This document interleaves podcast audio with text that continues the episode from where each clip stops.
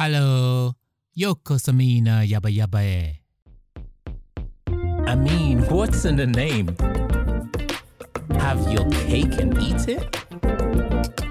It's the way it sounds when you're immersed. Smile, this is your moment. I've got so much things to say right now. It's like the philosophy of life is pure garboil. It's just all so much.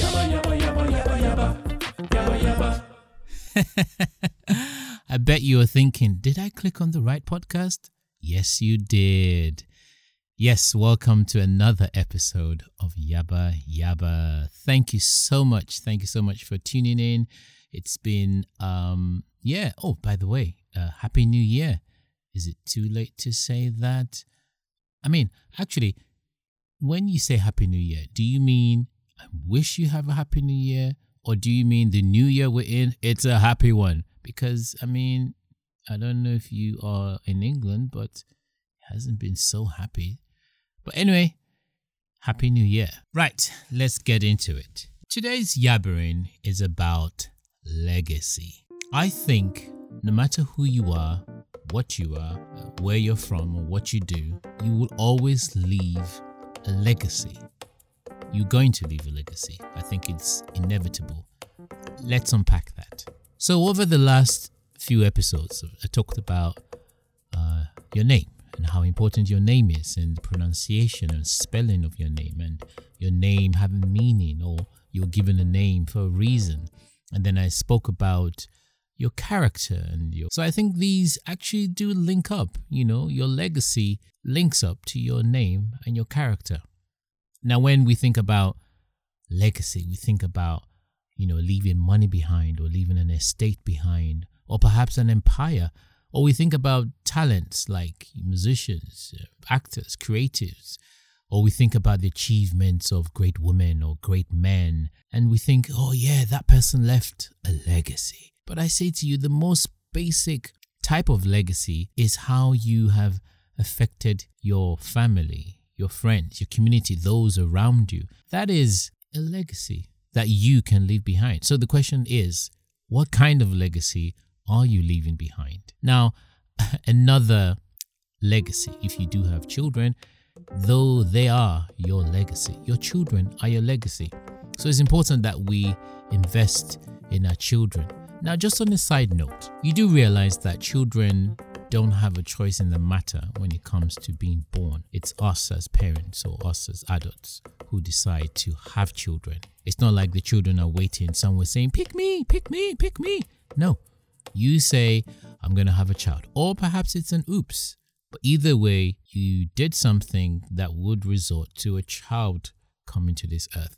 So I don't understand when it seems as if you feel a child should be grateful that you gave birth to them. I mean, the child didn't really ask for it. And that's the honest truth. And I'm sure there are people who disagree with me or people who feel, you know, children should be grateful. I think, yes, if you, you know, everyone should be grateful for life, but the child didn't have a choice in the matter.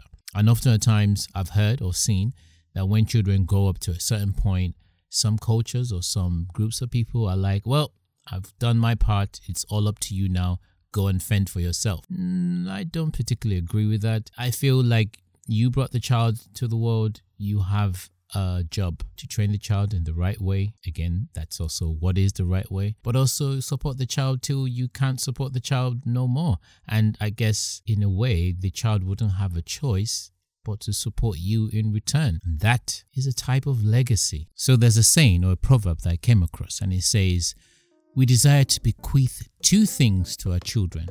The first one is roots, and the second one is wings. I feel this is also talking about legacy. You know, you invest in your children. And when I talk about supporting your child so you can support them no more, it doesn't always have to mean or doesn't always mean money. It doesn't always mean a roof over their head. Supporting your child means, you know, advice. And advice is different from instruction. I think there's a point where children need instruction, but there's a point where they just need advice. You've hopefully brought them up in the right way. And can I just say, this is also debatable. I would, I would, I'll be honest, but your child is a reflection of how you brought them up. and that's your legacy. So when I talk about legacy, I'm talking about the things that you leave behind.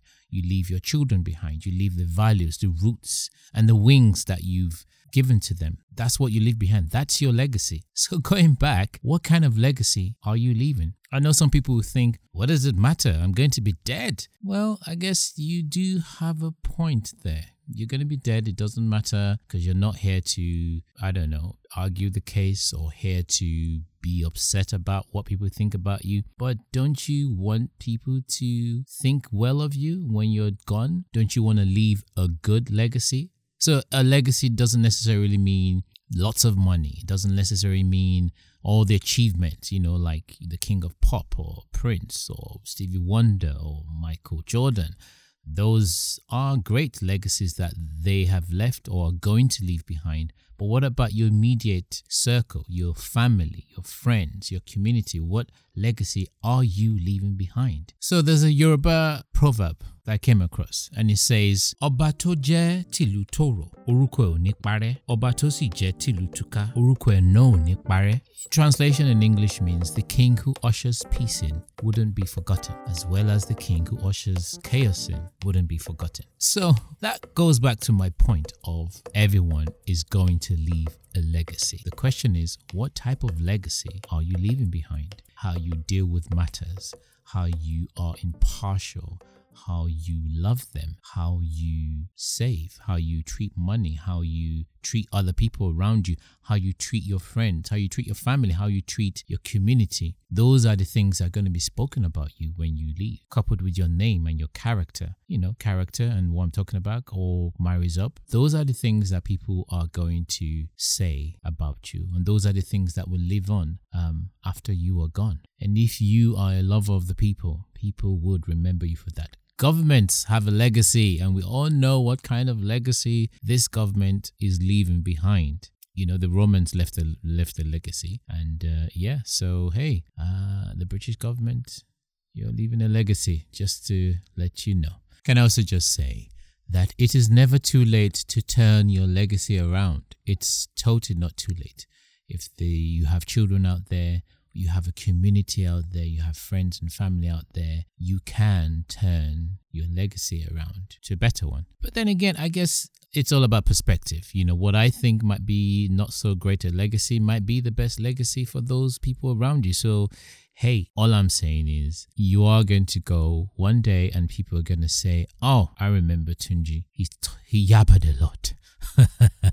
so much so that he had a podcast called Yabba Yabba okay, I'm gonna leave it there. Uh, thank you so much for tuning in. Like I said, most of these things I talk about, it's really it's it's so it's so vast and it's a long spectrum, and we can't really, or I can't really cover everything just by myself, or you'd be bored of my voice. Anyway, remember there is a diamond in the rough, so keep digging. Please do follow the podcast. It's on Podbean, Apple Podcast, Spotify, and all major podcast apps. Do follow the actual podcast, comment. I want to hear from you guys. It'll be lovely to read uh, from you guys.